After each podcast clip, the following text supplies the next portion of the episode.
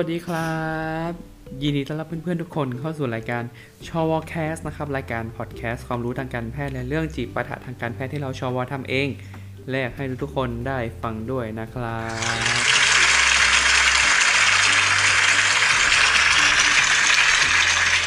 กลับมาพบกันอีกครั้งนะครับกับชอวแคสวันนี้ EP ที่ 32 แล้วนะครับ เราอัดกันวันศุกร์ที่ 10 กรกฎาคม 2563 นะครับ ตอนนี้เวลา 4 ทุ่ม 18 นาทีนะครับ ก็เดี๋ยวอีกประมาณไม่ถึง 1 ไม่ถึง 2 ชั่วโมงดี เดี๋ยวก็จะปล่อยในวันเสาร์แล้วนะครับ เป็นเหมือนเป็นงานเผาอีกแล้วว่าปกติแบบ คือปกติไม่ค่อยอัดวันศุกร์เท่าไหร่นะ เพราะปกติอะจะไปอัดประมาณวัน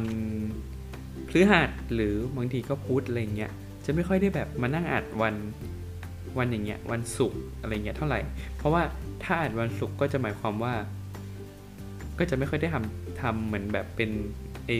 teaser รูป teaser ของ EP ใหม่ ลงไปในทวิตเตอร์อย่างเช่น EP เนี้ยก็ไม่ได้ทำรูป teaser เหมือนกันเออจริงปกยังไม่ได้วาดเลย คือช่วงเนี้ยเล่าก่อนว่าเราอะกลับมาวิ่งเว้ยคือแต่ก่อนเนี่ยเราวิ่งตอนเย็น ตั้งแต่สมัยเรียนและตั้งแต่สมัยอยู่ประมาณปีสี่ไม่สิ มันต้องก่อนหน้านั้นอะประมาณปีสามปีสี่ปีห้าช่วงนั้นอะเป็นช่วงที่เราวิ่งบ่อยมากเลย แบบวิ่งทุกวันตอนเย็นอะไรเงี้ยที่ว่างที่ไม่ได้อยู่เวรแล้วก็แบบพอวิ่งถึงจุดหนึ่งอะก็มีอาการเจ็บเจ็บตรงบริเวณเข่าซ้ายบริเวณด้านนอกเหมือนเอ็นมันตึงเหมือนอะไรอย่างเงี้ย เออ แต่คือตอนนั้นเราก็ไม่ได้แบบมีความรู้ไง เอาจริง ๆ แบบยุคนั้นอะเรื่องวิ่งมันยังไม่ได้บูมเท่าสมัยนี้อะเออเหมือนตอนนั้นก็คือแบบมันก็ยังไม่ได้มีความฮิตแบบพี่ตูนวิ่งหรืออะไรอย่างงี้เท่าไหร่ใช่ปะเออเพราะฉะนั้นเรื่องวิ่งมันก็ยังไม่ได้บูมมาก เราก็ไม่ค่อยได้มีความรู้เรื่องวิ่งเว้ยแล้วก็แบบคิดไปเองว่าไออาการบาดเจ็บตรงเนี้ยมันจะทำให้เราแบบวิ่งไม่ได้อีกต่อไปต้องผ่าตัดต้องอะไรอย่างเงี้ยก็เลยแบบไม่ได้วิ่งมานานมาก จนช่วงที่ผ่านมาก็คือรู้สึกว่าทำแต่งานเนาะ ทำแต่งานอย่างเดียวแล้วก็ก็เวลาอยู่เวรก็ไม่ค่อยได้นอนอะไรเงี้ยก็ทำทำทำทำทำแต่งานทำให้แบบเหมือนกับเริ่มรู้สึกว่าร่างกายตัวเองอะไม่ค่อยฟิตไม่ค่อยฟิตเช่นแบบว่า เวลาเดินจากตึกหนึ่งไปตึกหนึ่งที่ที่ระยะทางมันมันก็ก็ก็ประมาณนึงพอสมควรอะไรเงี้ยคือประมาณแบบ 300 เมตรอะไรเงี้ยก็รู้สึกว่าเหนื่อยง่าย คือรู้สึกเหมือนกับหัวใจเต้นเร็ว อืมอืมอืมก็คือเหมือนรู้สึกว่าตัวเองอะไม่ค่อยฟิต เออเหมือนเหมือนตัวเราเองอะไม่ค่อยฟิตอืมแล้วก็แบบมีบางวันอะที่แบบ เดิน อ๋อวันนั้นอยู่เวรคือมันมีวันหนึงที่เราอยู่เวรแล้วเราก็ถือเครื่องเอ็กโคเอ็กโคก็คือเครื่องที่เขาเอาไว้อัลตราซาวด์ดูหัวใจเนาะเออมันเป็นเครื่อง echo น้อยเครื่อง Lumify อะเออเราก็แบบ ถือมาแล้ววันนั้นอยู่เวรแล้วมันยุ่งมากมั้งไอเครื่องเอ็กโคก็เลยอยู่ติดมือด้วย ตอนนั้นก็ไม่รู้นึกยังไงเว้ย ก็เลยเอาเอ็กโคอะมานั่งไถหัวใจตัวเองดู เออ แล้วก็ลองวัด EF วัด EF ก็คือเหมือนวัด การบีบตัวของหัวใจว่าแบบการบีบตัวของหัวใจตัวเองมันดีไหมอะไรอย่างเงี้ย เออ แล้วก็วัดออกมาเพราะว่าเครื่องเครื่อง Lumify เครื่อง echo ตัวเล็กอะมันวัดได้ แต่ว่ามันก็อาจจะไม่ได้แบบ accuracy มากนะ ทีนี้พอวัดออกมาแล้วเว้ยคือแบบ EF drop คือ EF แค่ 40 ทั้งที่แบบเราเป็นแบบยัง healthy นึกออกไหมเออ เป็นแบบ young man อะ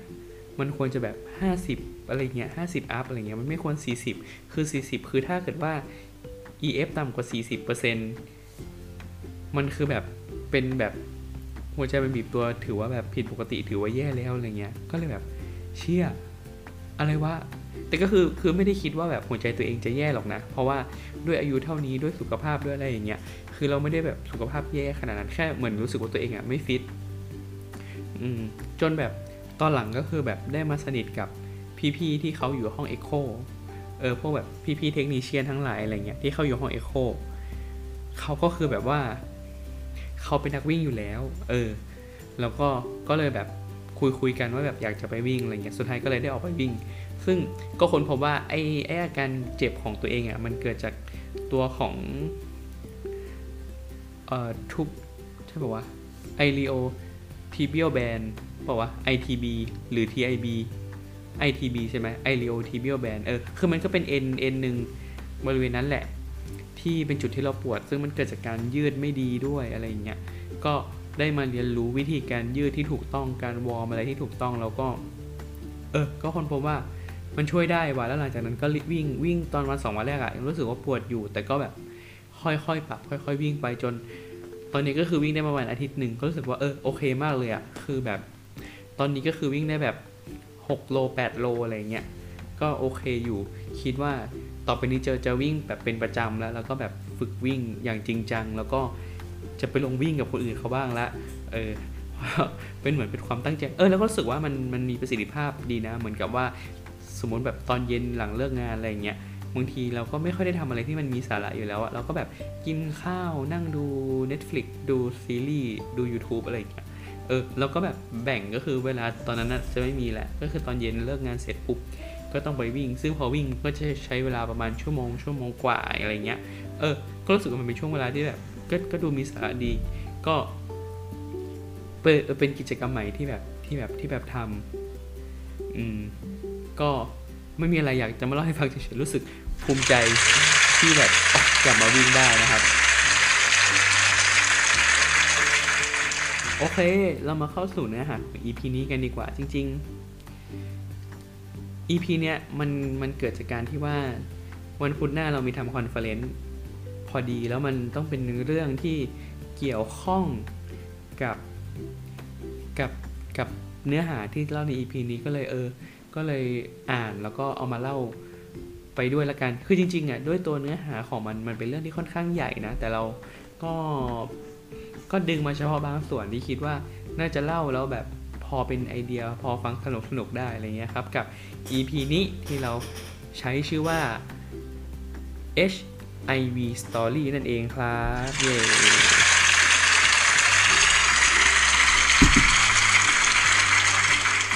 ก็คือวันนี้เราก็จะมาพูดถึงเรื่องของ HIV เนาะจริงๆ เราว่าทุกๆคนก็ต้องมีประสบการณ์ที่แบบ ต้องเคยได้ยินมาบ้างแล้วว่า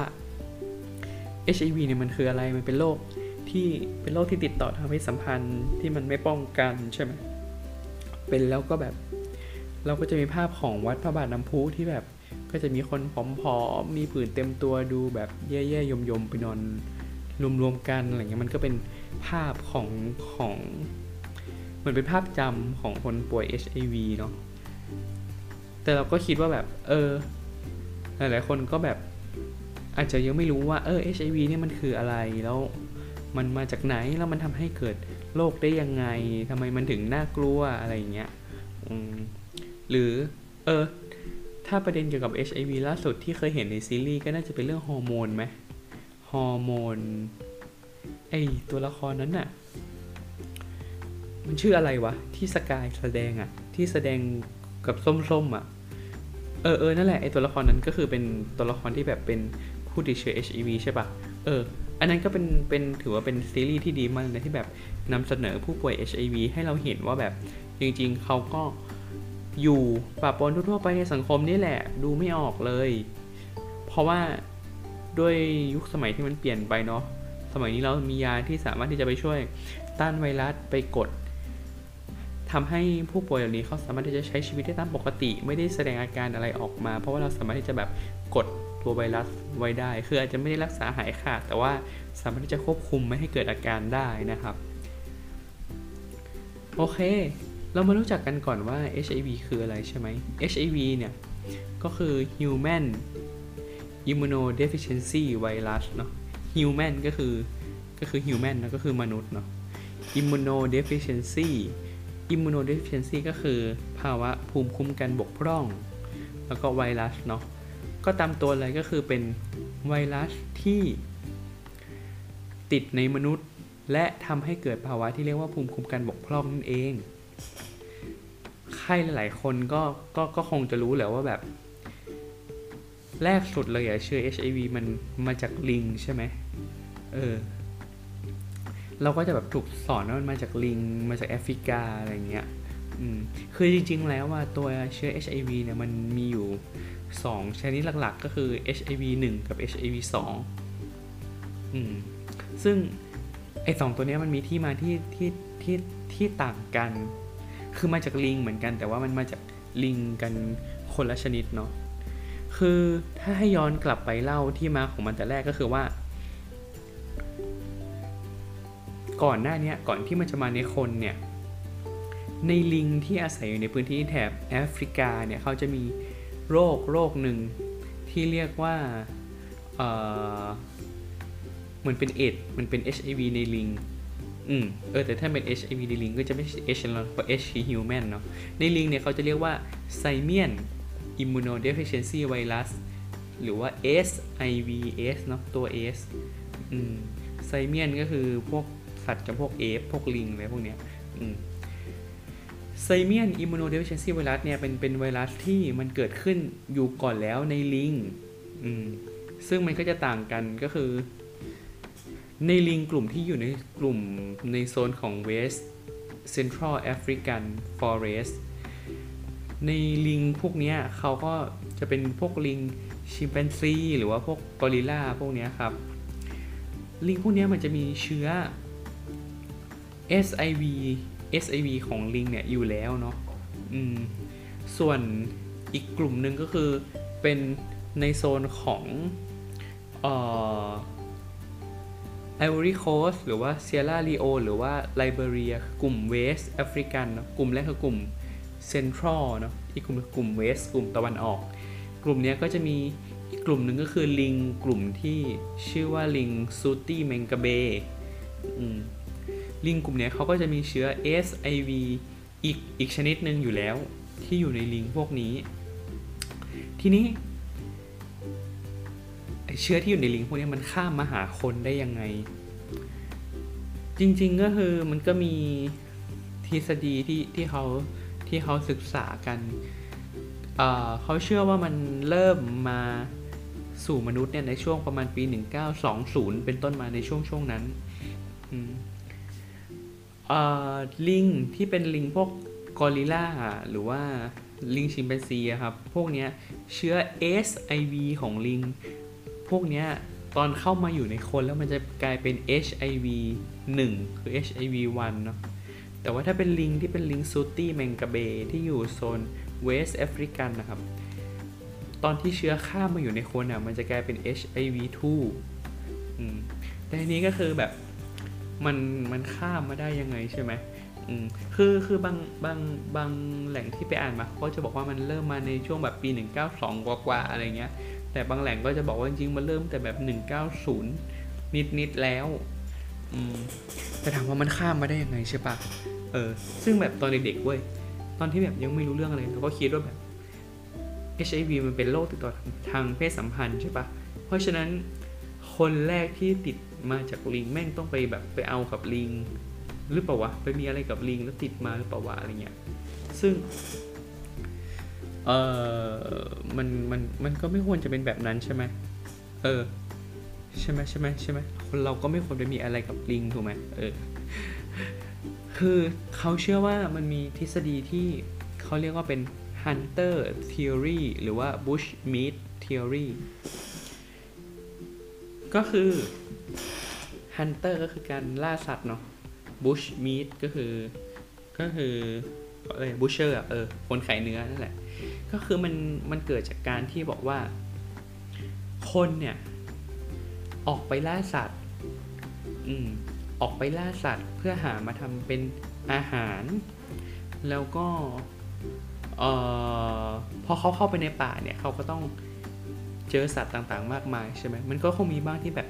เข้าไปถูกสัตว์ เหล่านี้กัด อืม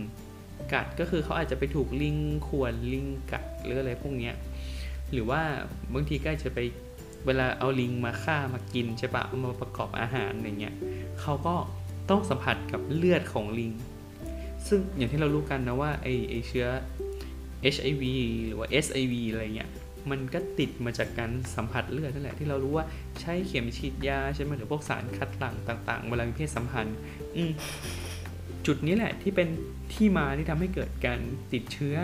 cross จากลิง เข้ามาสู่มนุษย์ ทีนี้อะมันก็แบบมีคำถามอีกว่า เอ้ยแล้วอยู่ดีๆอะสมมติถ้าถ้าไม่นับเรื่องแบบลิงมากัดอะสมมุติเราเป็นคนอยู่เฉยๆอะเราจะไปกินลิงทำไมวะ มึงแบบไม่มีข้าวกินหรออะไรอย่างงี้ใช่ไหมคือมันก็จะเชื่อมโยงมาอีกว่า ในยุคยุคหนึ่งอะมันมีสิ่งที่เราเรียกว่าการล่าอาณานิคมของฝั่งยุโรปเนาะประเทศทางฝั่งยุโรปเขาเริ่มขยายอาณาเขตใช่ไหมในช่วงแบบต้น 19 ปีศตคริสตศตวรรษ คริสตศตวรรษที่ 19 เออ ประเทศในแถบยุโรปเขาเริ่มที่จะแบบออกล่าอาณานิคม ซึ่งแอฟริกาก็เป็นหนึ่งในดินแดนที่ที่ชาวตะวันตกคือชาวยุโรปเนี่ยออกมาล่าอาณานิคม ด้วยเหตุผลที่เขาก็จะบอกว่าเพื่อแบบเป็นการเปิดประตูการค้า เพื่อแบบปลดปล่อยชนเผ่าต่างๆ ให้เป็นอิสระเพื่อเผยแพร่คริสตศาสนาไปยังดินแดนกาลทวีป คือเขาเรียกว่าแอฟริกาเป็นแบบดาร์คคอนติเนนต์หรือกาลาทวีปอืมซึ่งการเริ่มเข้าไปลุกรานแล้วกันคือใช้คำว่าลุกรานได้ใช่ไหมอืมเข้าไปในพื้นที่แอฟริกาพวกนี้ครับ มันมันทำให้เหมือน มันต้องมีการผลักคนพื้นถิ่นอะออกจากออกจากที่ตั้งออกจากเมืองเนาะอืมซึ่งการที่คนแอฟริกาพื้นถิ่นเขาถูกผลัก ออกจากพื้นที่เดิมๆของเขาที่เขาต้องไปอยู่แบบรอบๆ นอกๆ หรือออกไปอยู่ในป่าหรือในพื้นที่ พวกเนี้ยมันเป็นสาเหตุทำให้มันเกิดการล่าสัตว์คือแทนที่เขาจะได้อยู่ที่ที่เขาอยู่มีหมู่บ้านทำเกษตรกรรมเลี้ยงสัตว์ใช่ไหมมันก็จะเปลี่ยนจากการเลี้ยงสัตว์ไปเป็นการล่าสัตว์ ซึ่งการที่มันมีการ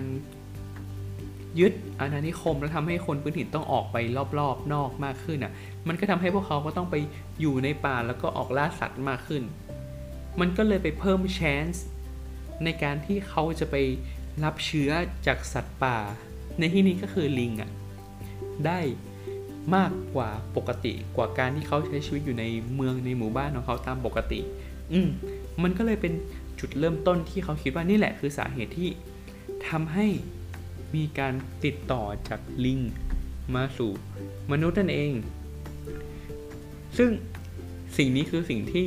เวลาเราเรียนสังคมอะหนังสือสังคม จะไม่เคยบอกเรา หนังสือสังคมก็จะเขียนว่าแบบ การออกล่าอาณานิคมของยุโรปทำให้เกิดนู่นนี่นั่นนู่นนี่นั่น อินโดงอินเดียอะไรเงี้ย แต่ว่าไม่มีหนังสือสังคมเล่มไหนที่เขียนว่าแบบทำให้เกิดการติดเชื้อ HIV เป็นครั้งแรกในโลก เออ โอเค ทีนี้ อะ อันนั้นคือจุดเริ่มต้นเนาะ จุดเริ่มต้นก็คือนั่นแหละ คนพื้นถิ่นออกไปล่าสัตว์ ไปจับลงจับลิง แล้วก็ไปรับเชื้อจากลิงมา ซึ่งในตอนแรกอะ่ะ พอรับจากลิงอะ่ะ ลิงมันเป็นไซเมียนเนาะ เป็น SIV คนอะก็จะรับตัว SIV คือเป็นเชื้อลิงอะ่ะเข้ามาก่อน แต่ก็ตามทฤษฎีแหละ ไวรัสมันมีการ มิวเทชันเนาะมีการกลายพันธุ์ได้ง่าย เพราะฉะนั้นมันก็จะมีไวรัสบางตัวที่อยู่ในคนบางคนที่เขาสามารถที่จะพัฒนาให้สามารถที่จะติดเชื้อในมนุษย์ได้ และสามารถที่จะแพร่เชื้อ และทำให้เกิดโรคในมนุษย์ได้นั่นเองอนั่นก็เป็นที่มาที่ทำให้เกิดการกลายพันธุ์จาก SIV ในลิง สู่การเป็น HIV ในมนุษย์ ทีนี้ สิ่งหนึ่งที่มันไปช่วยเร่งให้มีการมิวเทชันได้รวดเร็วมากขึ้นก็คือ ทฤษฎีที่เขาเรียกว่าเอ่อเดี๋ยวนะเดี๋ยวนะเราเราขอหาก่อนมันจะมีคำหนึ่งที่เขาใช้เรียก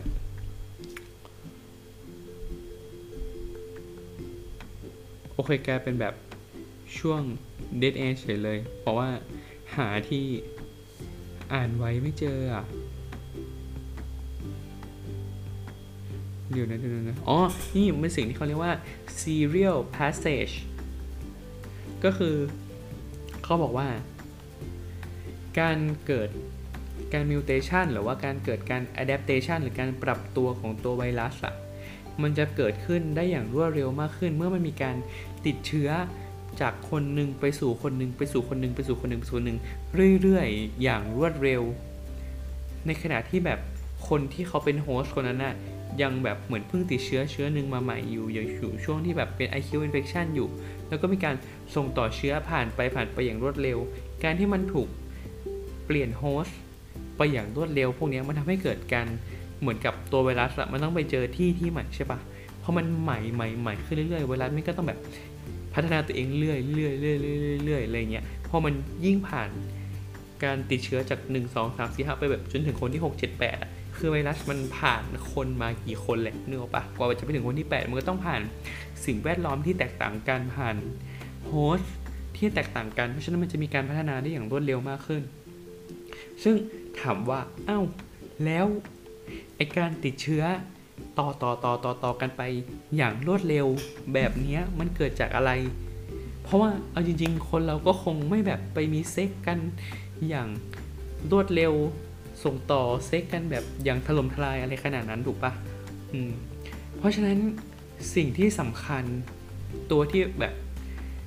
สำคัญที่สุดที่ทำให้เกิดเหตุการณ์นี้ขึ้นอะมันเกิดจากการ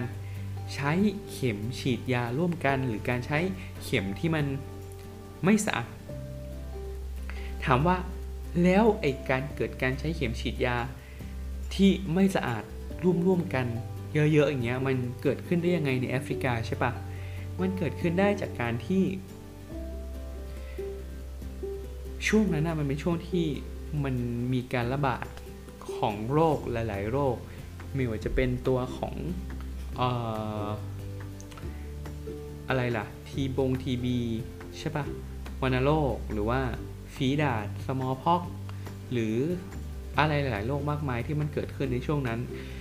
ซึ่งมันก็ประกอบกับช่วงนั้นพอมันมีโรคระบาดเยอะๆมันก็เลยมีการคิดค้นพวกยาปฏิชีวนะ หรือว่าแอนติไบโอติกส์ขึ้นมา มีการคิดค้นวัคซีนขึ้นมา ซึ่งพออะไรพวกนี้มันมาพร้อมๆกันปุ๊บ มันก็ทำให้เกิดการฉีดยาเกิดขึ้น เออ ซึ่งพอมันเกิดการฉีดยาฉีดวัคซีนที่มัน เพิ่มขึ้นอย่างมหาศาลเลยอะแล้วมันมีการใช้เข็มที่โอเคในยุคนั้นมันเป็นยุคแบบยุคแรกๆเนาะเขาอาจจะมีการ reuse เข็ม แล้วเข็มนั้นมันดันแบบถูกเอาไปฆ่าเชื้อได้อย่างไม่ถูกต้องเหมาะสม มันก็ทำให้มีเชื้อหลงเหลืออยู่ มันเกิดการใช้เข็มซ้ำไปเรื่อยๆ ส่งต่อเชื้อไปเรื่อยๆ ก็เลยเป็นสาเหตุที่ทำให้เกิด การติดเชื้อ ได้อย่างรวดเร็ว แล้วก็แพร่กระจายได้อย่างรวดเร็วเลยในตอนนั้น แล้วก็ทำให้เกิดสิ่งที่เรียกว่า serial passage นี่แหละที่แบบทำให้เชื้อมันสามารถที่จะ mutation แล้วก็พัฒนาตัวเองได้อย่างรวดเร็ว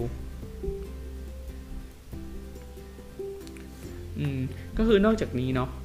นอกจากเรื่องของการใช้เข็มฉีดยาใช่ปะ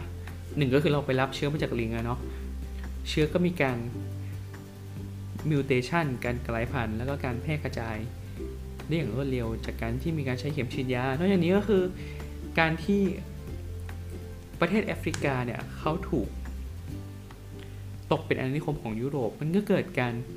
พัฒนาเมืองขึ้นเนาะ เกิดแบบ urbanization อะไรพวกเนี้ยทำให้มีการขยายของเมือง มีรถฟงรถไฟที่ผ่านเข้ามาในตัวเมืองแล้วก็ออกไปยังเมืองข้างเคียง การพัฒนาเหล่านี้ก็ช่วยแพร่กระจายเชื้อ จากจุดจุดหนึ่งอะไปสู่บริเวณรอบๆกว้างมากขึ้น ยกตัวอย่างเช่น เมืองหลวงของประเทศคองโก ที่อย่างที่เราบอกนะว่าคองโกก็เป็นหนึ่งในประเทศที่มันมีจุดเริ่มต้นของการติดเชื้อ HIV ก็ช่วงนั้นนะเหมือนเขาโดนแบบเบลเยียมมั้งไปยึดครองอะ่ะ ที่นี้เบลเยียมก็สร้างทางรถไฟ เข้าออก ตัวเมืองหลวงของของคองโก ทีนี้เขาบอกว่ามันรถไฟขับเนี่ยวันวันหนึ่งอะ่ะมันมีคนที่เข้าออกตัวตัวตัวเมืองคองโกเนี่ยเออเป็นแบบเป็นแสนเป็นล้านคนเลยอะ่ะเพราะฉะนั้นสิ่งเหล่านี้มันก็คือสิ่งที่ช่วยในการค่อยๆ แพร่กระจายเชื้อ ออกไปเป็นวงกว้างมากขึ้น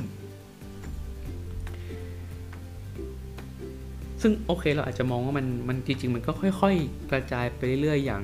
ช้าๆ เนาะเออไม่เหมือนกับตอนที่เป็นโควิด ตอนนี้ใช่ไหมที่แบบ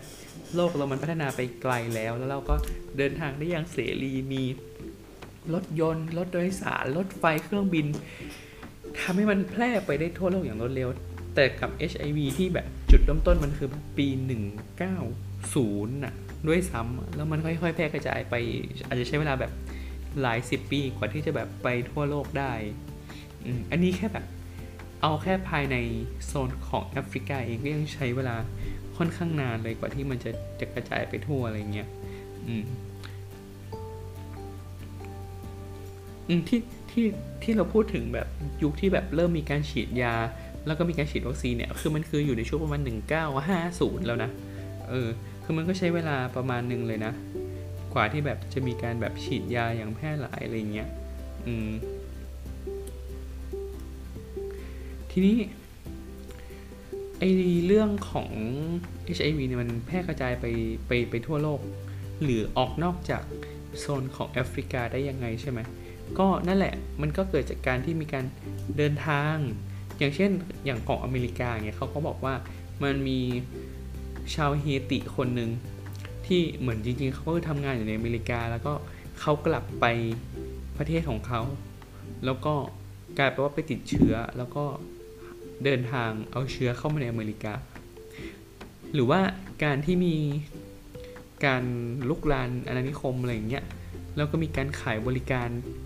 ทางเพศ พวกเนี้ยมันก็ทำให้พอมันมี multiple sexual partner ใช่ไหมมีคู่นอนหลายคน มันก็ให้มีการแพร่กระจายเชื้อได้ แล้วยิ่งพวกแบบ ยุคอาณานิคมลุกอะไรอย่างเงี้ยที่มันมีการเดินทางมันก็มันก็ไปทั่วใช่ปะอย่างที่เรารู้แบบพวกสมมติยุคสงครามโลกมีพวกทหาร จากต่างประเทศจากอเมริกายุโรปมาพอมาที่ไหนก็จะแบบมีเมียมีลูกที่นั่นแล้วก็ไปอะไรเงี้ยเออการเดินทางเหล่านี้มันก็ทำให้เกิดการแพร่กระจายของเชื้อโรคไปทั่วได้ นอกจากนี้ก็คือการมีโรคติดต่ออื่น ๆ โรคต่อทางเพศสัมพันธ์อื่น ๆ เช่นซิฟิลิส หนองใน chancre chancroid ใช่ปะหรือว่าภาษาไทยเรียกว่าแผลริมอ่อน แผลริมแข็ง พวกนี้การที่มันมีแผลพวกนี้มันก็เป็นช่องทางให้เชื้อ HIV มันสามารถที่จะติดเข้าไปได้ง่ายขึ้น อืม นั่นแหละ ก็เลยเป็นสาเหตุที่ทำให้เป็นจุดกำเนิดของการการติดเชื้อ จากแอฟริกา แล้วก็เดินทางไปรอบโลกเลย มีอีกเรื่องนึงที่สำคัญก็คือเขาบอกว่ามันมีมีมีทฤษฎีที่ชื่อว่า Canadian Flight Attendant Theory คือเขาบอกว่ามันมีสจวตคนหนึ่งที่ทำงานอยู่ใน Canadian Airlines ที่ชื่อว่าเกทันดูกาสอันนี้ไม่แน่ใจว่าออกเสียงถูกป่ะนะ เออ หรือว่าเขาก็จะมีชื่อเรียกว่าเป็นเคส 057 หรือว่า patient O เคสนี้ก็คือเขาบอกว่าด้วยการที่เขาเหมือนเป็น เป็นสจวตด้วยเนาะเออ ก็คือไม่รู้หรอกว่าเขาเอาเชื้อมาจากไหน แต่ว่าเขาเป็นคนเอาเชื้อเข้ามาสู่ North America หรือว่าอเมริกาเหนือ เพราะมันมีการตรวจแล้วเขาก็พบว่ามีคนที่ติดเชื้อ HIV อะที่แบบเคยมีเซ็กซ์กับผู้ชายคนนี้ถึง 40 คนในปี 1983อืมเขาก็เลยบอกว่าคนนี้แหละเป็นคนที่แบบแพร่เชื้อเข้ามาสู่ โซนของอเมริกาเหนือนอกจากนี้ในอเมริกาเขาก็เขาก็มีการแบบทฤษฎีว่าแบบตอนแรก HIV น่าจะระบาดอยู่กับคนที่เป็นโฮมเลสก่อน หรือว่าเป็นคนที่เออเขาแบบติดยงติดยาอะไรอย่างเงี้ย อืม เพราะว่าเขาก็จะแบบชอบไปเจอว่าคนกลุ่มนี้มักจะแบบป่วยเป็นโรคปอดติดเชื้อเป็นอะไรสักอย่างที่แบบคนปกติไม่เป็นอะไรเงี้ยก่อนที่จะตาย ซึ่งตอนหลังเขาก็มาสงสัยว่าเออหรือว่าคนพวกนี้เขาได้รับเชื้อ HIV มาหรือเปล่า เพราะแบบพวกโฮมเลสหรือว่าพวกคนเล่นยงเล่นยาเขาจะต้องมีเหมือนมีแบบ sexual abuse อะไรพวกเนี้ย เออ มันก็เป็นสาเหตุที่ทำให้เกิดการการแพร่ระบาดได้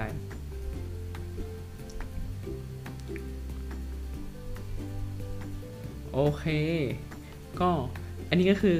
เรื่องที่เราก็คือเป็นแบบจุดเริ่มต้นของของการระบาดเนาะ ทีนี้ เชื้อ HIV ด้วยความที่มันเป็นไวรัสเนาะพอมันติดเข้ามาในตัวของเราแล้วอะ่ะ มันไปทำอะไร ก็มันก็เหมือนเอาจริงไวรัส เวลามันมีเชื้อไวรัส เวลามันเข้ามาในร่างกายอะ่ะไอ้ไวรัสเนี่ยมันก็จะต้องมีการเข้าไปรวมกับกับกับเซลล์ของของของโฮสต์เนาะเพื่อจะมีการ เอาตัวของ DNA RNA พวกสารพันธุกรรมต่างๆ ของไวรัสอะเข้าไปรวมกับสารพันธุกรรมของเซลล์ของของของผู้ติดเชื้อ เพื่อที่เขาจะมีการแบ่งตัวแบ่งตัวเพิ่มจำนวนเพิ่มจำนวนแล้วก็แล้วก็ประกอบกลายเป็นไวรัสชนิดใหม่ แล้วก็ส่งต่อหรือส่งออกไป ซึ่งความความเรียกว่าความเจ๋งไหมเออ ก็คือตัวเชื้อ HIV เออ โอเค เทียบกับ วิดก็ได้ช่วงนี้แบบกำลังระบาดก็คืออย่างโควิดหรือตัวโคโรนาไวรัสมันก็จะไปติดที่เซลล์ปอดใช่ปะแล้วมันก็เหมือนกับออกมากับพวกสารคัดหลั่งจากการไอจามอะไรพวกนี้ใช่ไหมมันมีการแบ่งตัวในปอดแล้วก็แบบติดไปไม่ถึงแพร่กระจายไปที่อื่น ทีนี้ไอตัว HIV เนี่ยความเจ๋งของมันก็คือว่า ตัวของเขาว่าจะไปติดที่เซลล์เม็ดเลือด ขาว ชนิดหนึ่งที่เรียกว่าตัวของ T เซลล์หรือถ้าจะให้พูดแบบ specific ก็คือตัว CD4 หรือว่า CD4 ตัว CD4 เนี่ยมันเป็นเม็ดเลือดขาวชนิด T เซลล์ชนิดหนึ่งที่เป็นเป็นทาร์เก็ตของตัวของ HIV ซึ่งตัว CD4 หรือตัว T เซลล์ตัวเนี้ยเขาก็เป็นเม็ดเลือดขาวที่ทำหน้าที่ในการแบบต่อสู้กับเชื้อโรคหรือสิ่งแปลกปลอมต่างๆ ที่เข้ามาในร่างกาย เชื้อ HIV พอมันเข้าไปติดอยู่ในตัวของเม็ดเลือดขาวแล้วครับ ในช่วงแรกอะเชื้อที่เข้ามามันอาจจะยังน้อยเนาะมันก็อาจจะแบบถูกร่างกายของเราอะต่อสู้แล้วก็ควบคุมไว้ได้ คืออาจจะไม่ได้ทำลายไปทั้งหมดเนาะแต่อาจจะพอควบคุมไว้ได้ในระยะหนึ่ง แต่พอพอถึงจุดหนึ่งที่ร่างกายมันสู้ไม่ไหว เพราะว่าเม็ดเลือดขาวตัว T เซลล์พวกเนี้ยมันก็จะโดนตัวของ HIV ทำลายให้ลดลดลงไปเรื่อยๆในขณะที่ HIV ตัวไวรัสมันก็ค่อยๆ เพิ่มเพิ่มขึ้นเรื่อยๆสุดท้ายอะ่ะ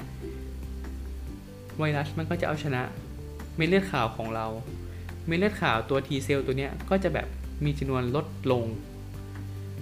สุดท้ายพอเม็ดเลือดขาวลดลง ก็ทำให้เราเกิดภาวะที่เรียกว่าภูมิคุ้มกันบกพร่องขึ้นมา นั่นคือสาเหตุที่เขาถึงต้องเรียกว่ามันเป็นแบบ human immunodeficiency virus เพราะมันทำให้เกิดภาวะภูมิคุ้มกันบกพร่องในคนที่ติดเชื้อ เพราะมันไปทำลายตัวเม็ดเลือดขาวของเรา ทีนี้ สิ่งที่ตามมาก็คือว่า พอตัว HIV มันไปทำลายเซลล์เม็ดเลือดขาวของเราแล้วอะเราก็จะภูมิคุ้มกันที่ต่ำหรือบกพร่องใช่ไหม เพราะฉะนั้น สิ่งที่ตามมาก็คือคนที่เป็น HIV อะเขาก็จะติดเชื้ออื่นๆได้ง่ายขึ้น ซึ่งเออมันจะอาจจะไม่ได้เชื้อธรรมดาทั่วไปเหมือนคนอื่นเขาเป็นกัน แต่มันจะเป็นเชื้อที่แบบ ในคนธรรมดามักจะไม่ติดในคนที่ร่างกายแข็งแรงมักจะไม่ติดเชื้ออะไรแบบนี้ เช่น เชื้อรา หลักๆเลยคือเชื้อรา เพราะว่า เออคนธรรมดา โอเคเนี่ยเราอาจจะติดเชื้อราที่ผิวหนังเล็กๆน้อยๆได้นี่ไม่เป็นไรเนาะแต่พวกเชื้อราที่มันไปติดในปอด เป็นปอดติดเชื้อราปอดติดเชื้อพวกเนี้ยหรือติดเชื้อราเข้าไปในไขสันหลังเข้าไปในสมองที่แบบคนปกติทั่วไปที่เขาที่เขาสุขภาพแข็งแรงเขาเขาก็จะเป็นอย่างอื่นเป็นหวัดเป็นอะไร แต่เขาจะไม่เป็นพวกเนี้ยอืมไอ้พวกเชื้อพวกเนี้ยครับ เราจะเรียกว่าเชื้อฉวยโอกาสเนาะซึ่งเชื้อฉวยโอกาสเหล่านี้แหละ เป็นสาเหตุที่ทำให้คนไข้ HIV เนี่ยแย่ลงแล้วก็เสียชีวิตได้ ซึ่งเมื่อไหร่ที่คนไข้ HIV มีการติดเชื้อฉวยโอกาส เราถึงจะเรียกคนไข้เหล่านี้ว่าเป็นเอดส์เนาะ AIDS หรือชื่อเต็มๆก็คือ acquired immune deficiency syndrome acquired ก็คือ โอเค immune deficiency ก็คือผู้ป้องกันบกพร่องเนาะ syndrome คือกลุ่มอาการ acquired ก็คือเป็นภาวะที่ที่เป็นมาทีหลังอะไม่ได้เป็นตั้งแต่เกิดเออเหมือนแบบได้รับมาภายหลังจึงเกิดสิ่งเหล่านี้ เพราะฉะนั้น AIDS หรือว่า Acquired Immune Deficiency Syndrome ก็คือภาวะที่เป็นกลุ่มอาการที่เกิดจากการที่มีภูมิคุ้มกันบกพร่อง ที่ได้มาภายหลังไม่ได้เป็นตั้งแต่กำเนิด อืม จะแปลทำไมว่าจะแปลทำไมเนี่ยเอาจริงมานั่งแปลไทยทำไมเนี่ยเออคือเอดนั่นแหละเออสรุปก็คือถ้าเกิดว่าคนไข้ HIV ที่มีการติดเชื้อฉวยโอกาสตามมา กลุ่มนี้เราเรียกว่าเอสนั่นเอง เพราะฉะนั้น HIV กับเอสถึงไม่เหมือนกัน เออเขาถึงบอกว่าเออเนี่ยมันสองอย่างนี้มันมันคนละอย่างกันไม่เหมือนกันอย่าเข้าใจผิดเนาะอืมทีนี้ โอเค เรารู้จักที่มาของมันแล้วเรารู้จักว่าไวรัสมันเข้าไปทำให้ร่างกายเกิดอะไรแล้วเนาะทีนี้ เราก็จะต้องตรวจใช่ไหมโอเคแหละในคนที่เป็นกลุ่มเสี่ยงต่างๆ เช่น คนที่มีคู่นอนหลายคน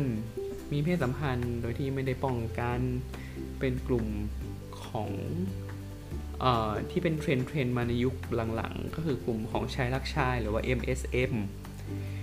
กลุ่มนี้ก็คือเป็นกลุ่มเสี่ยงที่มีโอกาสที่จะได้รับเชื้อเนาะอะเราก็สามารถจะไปตรวจพวกเอ่อ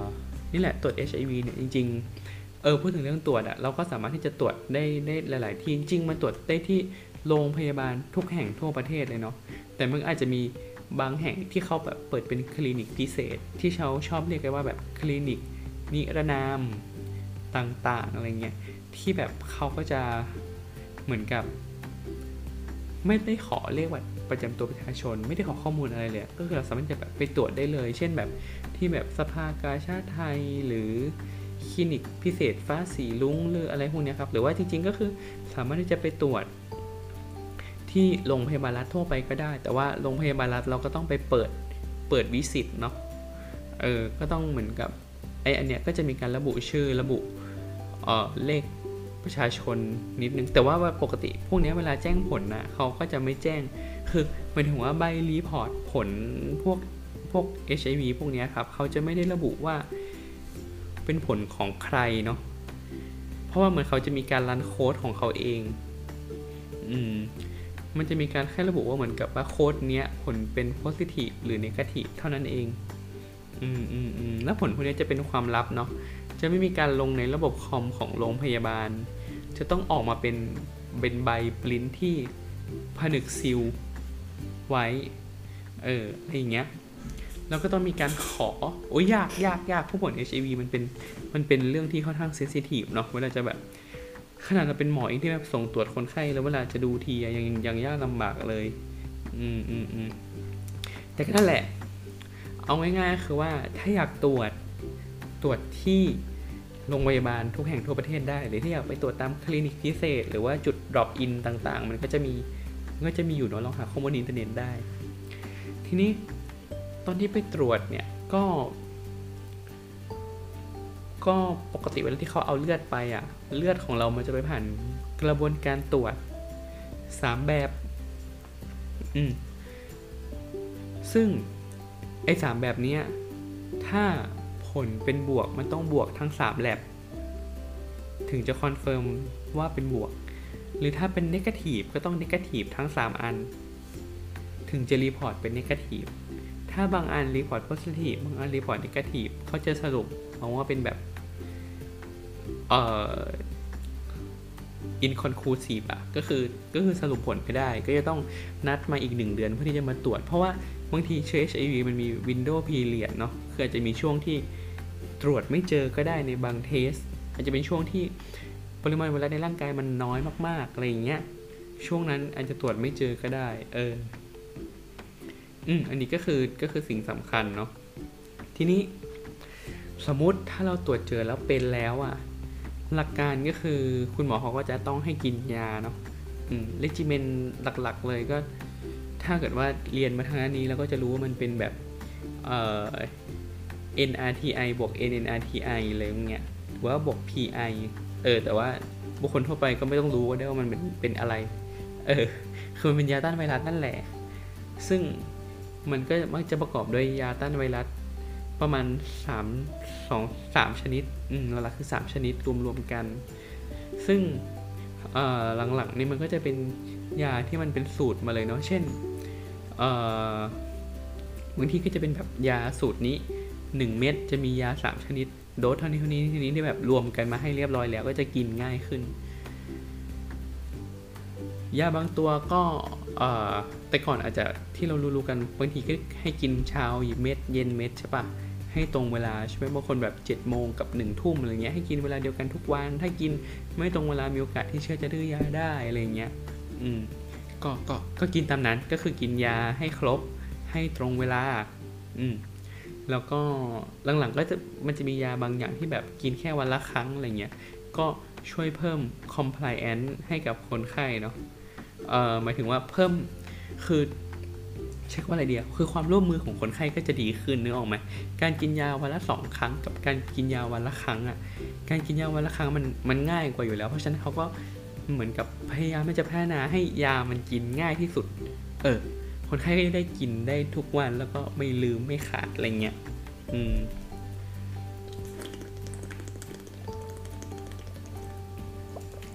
พักกินน้ำแป๊บเจ็บคอ เออ อืม นั่นแหละ ซึ่งพอกินยาแล้วก็อย่างที่บอกว่า ถ้าป่วยก็ต้องกินยาให้ครบเนาะเราก็ต้องมาตรวจตามนัดทุกครั้ง เพราะว่า เวลาที่เรามาตรวจเนี่ย มันก็จะต้องมีการดูอาการเนาะมีการตรวจเลือด ตรวจเลือดดูอะไร ตรวจเลือดก็อย่างที่บอกไปว่าเขาก็จะดูระดับเม็ดเลือดขาว CD4 ของเราว่ามันอยู่ในระดับไหน เพราะว่าอย่างที่บอกว่าเชื้อ HIV มันจะไปทำลายตัว CD4 ของเราใช่ไหม ถ้ากินยาไปแล้วตอบสนองดี ระดับ CD4 ของเรามันก็ควรที่จะเพิ่มขึ้น อืม อีกอย่างหนึ่งก็คือ ที่จะตรวจก็คือตรวจ HIV viral load ก็คือเหมือนตรวจปริมาณไวรัส ในร่างกายของเรา ซึ่งหลังกินยาไปแล้วอะถ้าตอบสนองต่อยาดีมันก็ควรที่จะลดลง อืม มันก็ควรจะลดลงเนาะ ทีนี้ นอกจากการที่จะต้องดูเรื่องการกินยาแล้วเนี่ย ความสำคัญของการดู CD4 ก็คือว่า ระดับ CD4 มันคือระดับของเม็ดเลือดขาวเนาะ ถ้ายิ่ง CD4 ต่ำ โอกาสที่คนไข้จะติดเชื้อฉวยโอกาสต่างๆอะมันก็จะเพิ่มขึ้น แล้วก็เชื้อมันก็จะรุนแรงมากขึ้นเนาะอายกตัวอย่างเช่น เชื้อวัณโรค อืม คือเชื้อวัณโรคจริง ๆ เนี่ยมันเป็นเชื้อที่ ในคนธรรมดาที่แข็งแรงทั่วๆไปก็มีโอกาสที่จะติดได้อยู่แล้วเนาะ เพราะฉะนั้นไม่ต้องถามถึงคนไข้ที่เป็น HIV อะ โอกาสที่จะติดก็จะเยอะกว่า แถมโอกาสที่อาการเป็นจะรุนแรงกว่า อืม นอกจากนี้มันก็จะมีเช่น เชื้อราบางตัว เช่น Cryptococcus เชื้อรา Cryptococcus neoformans หรือว่าที่เราอาจจะเคยได้ยินกันมาผ่านสื่อต่างๆ ที่มันจะติดจากมูล เออขี้นั่นแหละขี้นกพิราบเนาะในขี้ของนกพิราบเนี่ยมันก็จะมีเชื้อราที่ชื่อว่า Cryptococcus neoformans อยู่ ซึ่งพวกเนี้ยในคนธรรมดาที่ร่างกายแข็งแรงก็มักจะไม่ติด แต่ว่าคนที่เป็น เนี่ย เป็น HIV เขาก็มีโอกาสที่จะติดเชื้อนี้ได้ ซึ่งไอตัวคริปโตคอคัสเนี่ยมันจะชอบติดเข้าไปใน ระบบประสาทส่วนกลางก็คือไขสันหลังแล้วก็สมอง ก็จะทำให้เกิดโรคที่เป็นแบบเอ่อเยื่อหุ้มสมองอักเสบ หรือว่ามีแบบตัวของสมองที่มันอักเสบพวกเนี้ยก็จะมีการปวดหัว มีการไข้ มีซึม มีชักได้ แล้วก็พวกเนี้ยอาจจะเออคนไข้พวกเนี้ยพวกคริปโตคอคัสพวกเนี้ยจะต้องแบบเจาะหลังเนาะเพื่อที่จะระบายน้ำไขสันหลัง ออก เพราะว่ากลุ่มเนี้ยความดันในในในโพรงของสมองกับไขสันหลังอะ่ะมันสูงมาก เพราะว่าเนื้อออกมามันเป็นเหมือนเป็นโพรงที่มันมีน้ำอยู่เนาะพอมีเชื้อลงเชื้อราอะไรเข้าไปอะ่ะมันก็เหมือนกับ มันเป็น close space นะมันเป็นพื้นที่ปิดอะแล้วเหมือนเรายัดเซลล์ยัดอะไรเข้าไปเพิ่มอะมันก็มันไปเพิ่มความดันในนั้น เราก็จะต้องช่วยเจาะระบายความดัน ช่วยลดความดัน ให้เขาเขาก็จะแบบเอ่ออาการปวดหัวอะไรก็จะเบาลง แล้วก็ด้วยความเป็นเชื้อราเนาะเวลาให้ยาก็ต้องให้ยานาน เพราะว่าเชื้อราพวกนี้มันรักษายาก ก็ต้องให้ยานานกินยานาน อืม หรือว่าอาจจะมีโอกาสติดเชื้อไวรัสบางตัวที่คนปกติไม่ค่อยติดกัน เช่น เชื้อ CMV หรือ cytomegalovirus ก็เป็นไวรัสชนิดหนึ่งที่ บางคนอาจจะไปติดที่ปอดก็เป็นปอดติดเชื้อจากเชื้อไวรัสตัวนี้ ซึ่งในคนปกติก็จะไม่ติด หรือบางคนอาจจะไปติดเชื้อที่ตาที่จอประสาทตาที่เรตินาก็จะเป็น CMV retinitis อะไรพวกนี้เป็นต้น เพราะฉะนั้นความน่ากลัวของ HIV มันอยู่ตรงที่ว่าถ้าเกิดว่าเรากินยาไม่ดีคุมไม่ดี CD4 เราต่ำเราก็จะมีโอกาสติดเชื้อช่วยโอกาสเหล่านี้ได้ง่ายขึ้น และถ้าติดแล้วก็รักษายาก ก็จะมีโอกาสเสียชีวิตได้จากการติดเชื้อฉวยโอกาสเหล่านี้นั่นแหละ อันนี้ก็คือประเด็นเนาะ ทีนี้ ในยุคหลังๆเนี่ยมันก็จะมีมีเทรนที่เขาเรียกว่ากินยาเพล p กินยาเพล p ใช่ไหมเคยได้ยินแหละเออกินยาเพล p PrEP หรือว่าจริงๆ มันเป็นตัวย่อว่า P R E P เนาะ หรือว่าจริงๆ ชื่อเต็มมันคือ pre exposure prophylaxis ก็คือเป็นการ prophylaxis ก็คือการป้องกันเนาะ pre exposure ก็คือก่อนที่เราจะไปสัมผัสเชื้อ ก็ก็คือเป็นการกินยาเพื่อที่จะป้องกัน ก่อนที่เราจะไปสัมผัสเชื้อนั่นเอง พวกนี้ก็เขาก็จะแนะนำในกลุ่มเสี่ยงต่างๆ ที่มีโอกาสจะไปรับเชื้อ ให้กินยา คุมเอาไว้ มันก็คือยาต้านไวรัสนั่นแหละ ก็คือเป็นการกินเพื่อคุมให้เราอะเหมือนมีระดับยาอยู่ในตัว ทีนี้ถ้าเราเสี่ยงแล้วเราต้องไปรับเชื้อมาจริง ๆ อะ ด้วยระดับยาต้านไวรัสที่มันสูง ได้ระดับอยู่ในร่างกายของเรา มันสามารถให้จะไปทำลายเชื้อนั้นก่อนได้ ก่อนที่มันจะแบบมาติดเราอะไรอย่างเงี้ย เวลาไปรับเชื้อมา อืม ซึ่ง พวกนี้เขาก็แนะนำว่าเหมือนให้กินก่อนที่จะไปจะไปเสี่ยงเนาะไม่ใช่เสี่ยงแล้วมากินเนาะบางทีมันจะไม่ทันเนาะต้องรู้ว่าโอเคเราเป็นคนที่จะมีความเสี่ยง ก็กินก่อนแล้วก็ค่อยไปเสี่ยง อืมแล้วก็พวกนี้ก็คือเขาก็ไม่ได้ให้กินตลอดนะ ให้กินเฉพาะช่วงที่เสี่ยง ที่มีโอกาสเสี่ยงสูงที่จะติดเท่านั้น ถ้าไม่เสี่ยงแล้วก็ไม่ต้องกิน หลังหยุดกินยาเพลฟเนี่ย มันจะ extend หมายถึงว่ามันจะยังช่วยป้องกันได้ไปอีกประมาณ 1 สัปดาห์หรือ 7 วัน หลังจากนั้นก็คือจะไม่ได้ละ ถ้าเกิดว่าจะไปเสี่ยงใหม่ ก็ต้องมากินยาใหม่อือย่างน้อยต้องกินยาให้ได้หนึ่งสัปดาห์ก่อน ก่อนที่จะไปเสี่ยง จะถามว่ามันควรเสี่ยงไหมเออ มันก็ไม่ควรเสี่ยงเนาะถูกไหมเออ เรารู้ว่ามันติดผ่านทางเลือดเนาะติดผ่านทางเพศสัมพันธ์หลักๆเนาะเพศสัมพันธ์นี่คือสารคัดหลั่งที่มันเกิดจากการร่วมเพศต่างๆเนาะไม่รวมน้ำลงน้ำลายอะไรอย่างนี้ไม่เอาเนาะทีนี้ เอออย่างที่บอกนั่นแหละว่า ก็ไม่ควรไปเสี่ยงนั่นแหละถูกแล้ว ถามว่าทำยังไงไม่ควรเสี่ยง ก็นั่นแหละ การมีเพศสัมพันธ์โดยที่ไม่ได้ป้องกัน คือการใช้ถุงยางอนามัยเนาะต้องใช้ทุกครั้ง เพราะว่าถุงยางอนามัยมันไม่ได้ช่วยป้องกันแค่ HIV เนาะมันช่วยป้องกันโรคติดต่อทางเพศสัมพันธ์อื่น ๆ เช่นซิวิลิสหนองในแผลริมแข็งแผลริมอ่อนต่างๆ พวกนั้นเนาะโรคติดต่อทางเพศสัมพันธ์พวกนี้จริง ๆ มันคือคือสมมติถ้าเราถ้าแบบเรามีเพศสัมพันธ์กันโดยที่แบบ กินยาคุมกำเนิดนะสมมติเรากินยาคุมกำเนิด แต่ว่าเราไม่ได้ป้องกันอะ่ะเราก็แค่เหมือนกับ เราก็แค่ไม่ท้องอะ่ะแต่ว่าเราก็ยังมีโอกาสติดโรคติดต่อทางเพศสัมพันธ์ต่างๆได้อยู่ เพราะฉะนั้นการใส่ถุงยางอะ่ะมันมันช่วยได้ทั้งหมดเลยเออมันช่วยป้องกันโรคติดต่อทางเพศสัมพันธ์ได้ด้วย ช่วยป้องกันการตั้งครรภ์ที่ไม่พึงประสงค์ได้ด้วยเนาะซึ่งเออเอาพูดตรงๆเว้ยเนี่ยก็คือเป็นคนที่ไม่ได้มีประสบการณ์หรอก แต่ว่านี่ก็ฟังพอดแคสต์มาเนาะรายการตัวในช่องนะครับ อันนี้คือโฆษณาให้แต่เหมือนเขาไม่ได้อัดกันมาหลาย EP แล้วใช่ไหมเออคือรายการตัวในช่องอะถ้าเราไปฟังคนที่แบบมีประสบการณ์อย่างโชคโชนทั้งหลายในรายการนั้นอะเขาก็จะบอกเลยว่า ความรู้สึกตอนที่มีเพศสัมพันธ์อะมันไม่ได้ต่างกัน แต่มันจะไปต่างกันตอนเสร็จ เออ ก็คือความชิบหายมันอยู่ที่ตอนเสร็จนึกออกไหมเออนั่นแหละ เพราะฉะนั้น ถ้าให้พูดก็คือป้องกันนั่นแหละ ดีที่สุด ดีกว่า I don't understand. เออ เออ Google Home หลอนอยู่ๆ Google Home ก็พูดอะไรขึ้นมาก็ไม่รู้นะครับ เออ นั่นแหละ เพราะฉะนั้นก็แนะนำว่าป้องกันดีที่สุด เนาะสุดท้าย อันนี้เล่าประสบการณ์ส่วนตัวให้ฟังแล้วกันก่อนจะจบก็คือ หูห้าสิบนาทีละเออ สุดท้ายคือเล่าประสบการณ์ส่วนตัวให้ฟังอย่างหนึ่งก็คือว่าเราอะเคยมีประสบการณ์ในการไปตรวจรักษาคนไข้คนหนึ่งแล้วก็ไปโดนสารคัดหลั่งของคนไข้เข้าตา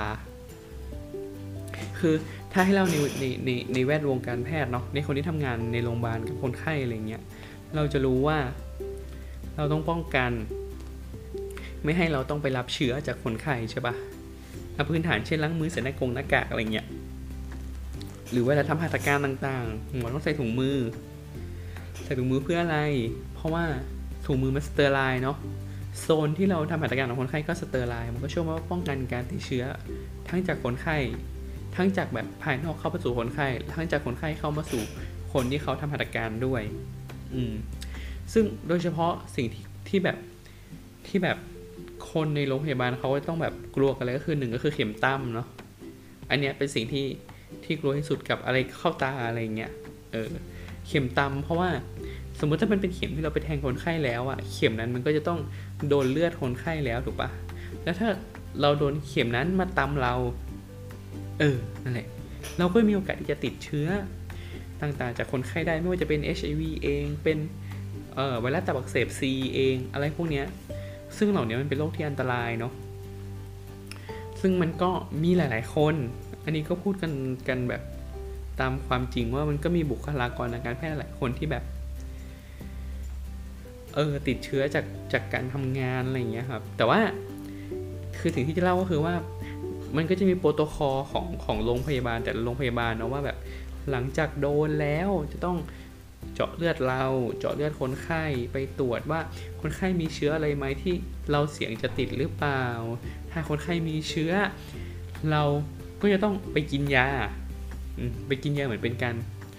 ป้องกันซึ่งจากประสบการณ์โดยตรงของเราเอง เราเคยไปทำพันธการกับคนไข้คนหนึ่งที่เขาเป็นคนไข้ HIV อยู่แล้วเนาะเขาเป็นโรคประจำตัวเป็นเป็น HIV อยู่แล้วแล้วก็ ตอนนั้นก็คือไปทำหัตถการบางอย่างนี่แหละ แล้วก็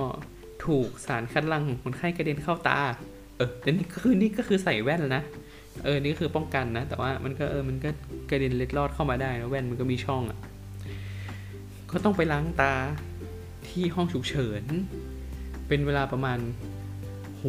น้ำเกลือลิตรหนึงอะ่ะ น้ำเกลือลิตรหนึงอะ่ะ ก็คือไหลใส่ตาเรื่อยๆ แล้วก็ต้องกรอกตาล้างให้สะอาด แล้วก็ แล้วก็ต้องไปเจาะเลือดเนาะซึ่งเราก็รู้อยู่แล้วแหละว่าคนไข้เขาเป็นเนาะเพราะฉะนั้นพอเจาะเลือดคนไข้ไปส่งมันก็โพซิทีฟนั่นแหละ ของเราก็ส่งรอบแรกก็นกาทีฟแล้วก็เขาก็จะมียาเป็นยาต้านไวรัสนั่นแหละ จัดมาให้เรากิน ซึ่งเราก็ต้องกินให้ตรงเวลาทุกวัน เออที่คือเราคือเราก็ต้องแบบกำหนดตัวเองเลยอะว่าแบบอาจจะกินกี่โมงอะไรเงี้ยก็ต้องกินให้มันตรงเวลาทุกวันทุกวันเป็นเวลาหนึ่งเดือนเต็มเลยนะหนึ่งเดือนเต็ม แล้วเราก็ต้องไปเจาะเลือดซ้ำหลังครบหนึ่งเดือนว่า เราติดเชื้อหรือเปล่า ถ้าไม่ติด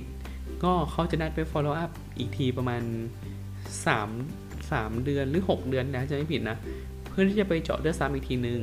ถ้าไม่ขึ้น ก็คือโอเครอดไม่ติดอะไรเงี้ย ซึ่งตอนนั้นเราก็เราก็โดนแบบนี้เลยก็คือแบบต้องกินยาเดือนหนึ่งแล้วเอ่อบางครั้งบางทีเนาะไอยายาต้านไวรัส ยา HIV พวกนี้ครับบางทีมันมีผลข้างเคียงต่างๆ เช่นทำให้คืนใส่อาเจียนเบื่ออาหาร บางคนฝันลงฝันร้ายนอนไม่หลับเนี้ยเออซึ่งตอนนั้นเราก็แบบกังวลมากเลยเว้ยว่าแบบ ถ้ากินแล้วแบบจะมีอาการอะไรไหมเพราะบางคนอะกินไม่จบคอร์สด้วยซ้ำอะเพราะแบบทนผลข้างเคียงของยาไม่ไหวแล้วอะไรเงี้ยแต่ตอนนั้นตอนที่เรากินก็ ก็ไม่มีอาการอะไรนะ คือตอนนั้นน่ะก็แบบไปไปเบิกยาแบบยาแก้คลื่นไส้อาเจียน แล้วพวกเนี้ยมาเต็มเต็มไปหมดเลยเว้ย คือเผื่อไง เออ เผื่อ เผื่อ เผื่อแต่แบบกินแล้วมีอาการ แต่ว่าตอนนั้นก็คือกินแล้วก็ไม่เป็นไร แถมเดือนนั้นก็น้ำหนักขึ้นด้วย อะไรวะ ก็ก็กินจนครบแล้วก็ไปเจาะเลือดสุดท้ายผลก็นิกทีฟแต่ว่า เออ นั่นแหละ ก็ถือเป็นความโชคดีของตัวเองที่แบบไม่ไม่ได้ติดเชื้อ แต่ว่ามันก็ค่อนข้างเป็นภาระเหมือนกันนะ แค่แบบ คือเข้าใจคนที่เขาป่วยแล้วเขาต้องกินยาให้ตรงเวลาทุกวันเลยอะเออ ในขณะที่แบบตัวเราเอง กินแค่เดือนเดียวอะจริงบุคลากรทางการแพทย์หลายๆคนก็ยังกินกันไม่ครบเดือนเลยเว้ย คือมันเป็นภาระกับชีวิตจริง ๆ แล้วอย่างอย่างเราเองตอนนั้นอะมันเป็นเดือนที่เราต้องไปรับปริญญาด้วยเว้ย ซึ่งถ้าใครที่ผ่านประสบการณ์รับปริญญาก็จะรู้ใช่ป่ะว่า การที่เราจะเข้าไปในหอประชุม ด้วยพิธีเนาะด้วยแบบคนที่เขามามอบอะไรเงี้ยมันก็ต้องแบบ security สูงสุดมากๆอะ่ะ ห้ามเอาอะไรเข้าไปเลย มีการ์ดมาเช็คก่อนเข้าไปในพิธี ถูกปะเออ ห้ามเอามือถือเข้าไป ห้ามเอานู่นนี่นั่นเข้าไปอะไรเงี้ย แล้วเราอะ่ะต้องกินยาทุกวันเว้ย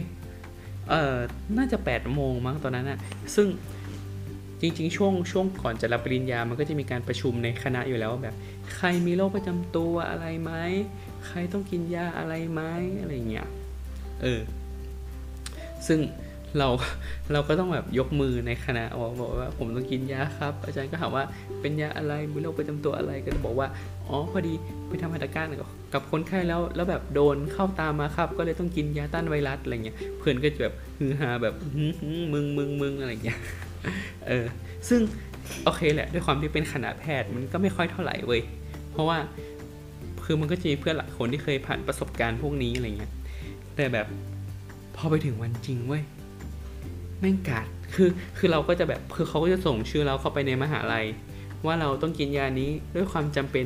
แบบนี้ เพราะฉะนั้นตอนที่เราเดินเข้าไปในหอประชุมอะเราจะสามารถที่จะถือยาตัวเนี้ยเข้าไปได้เป็นยาอยู่ในซองใส ซึ่งพอไปถึงเว้ย กาดก็จะถาม คือถึงแม้ว่าเราจะมีใบที่แบบ approve มาจากมหาลัยก็ตามว่าให้เราถือยาตัวนี้เข้าได้ว่ามีความจำเป็นนี้นี้ต้องใช้อย่างเงี้ยกาดอะกาดข้างหน้าแม่งก็ถามเว้ยแม่งก็ยังถามอยู่ดีแบบ อันนี้ยาเลยครับ เอาเข้าไปทำไมครับ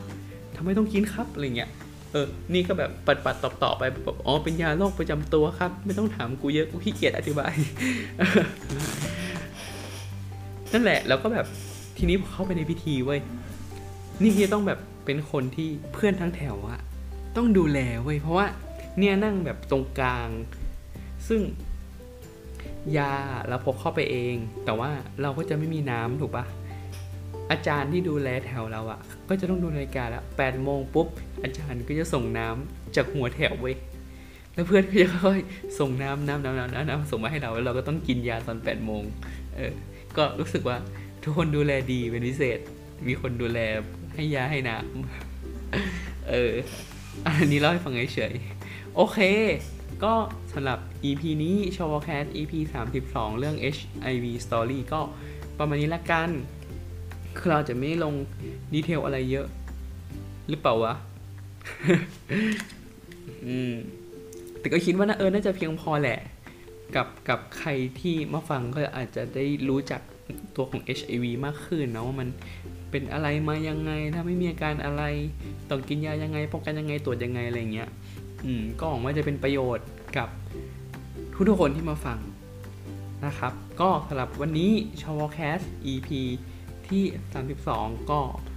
ขอลาก่อนเท่านี้ละกัน เหมือนเดิมมาพูดคุยกันได้ที่ทวิตเตอร์ชอวอแคสต์นะครับ @cwcsc01 มาคุยกันได้ อยากให้ทำเรื่องอะไรก็มาบอกกันได้ ถ้าเราพูดเรื่องไหนผิดไป เพราะว่าเราก็เป็นแค่แบบ หมอตัวเล็กๆ คนหนึ่งจริง ๆ ก็มีคนที่เชี่ยวชาญกว่าเราเยอะแยะไปหมดอะไรเงี้ยเออถ้าเกิดใครที่คิดว่าเอออันนี้เราพูดไม่ถูกนะ พูดผิดนะ อยากจะแก้ไขอะไรเงี้ยครับ ก็มาคุยกันได้ที่ทวิตเตอร์นะครับ แล้วก็เจอกันใหม่สัปดาห์หน้า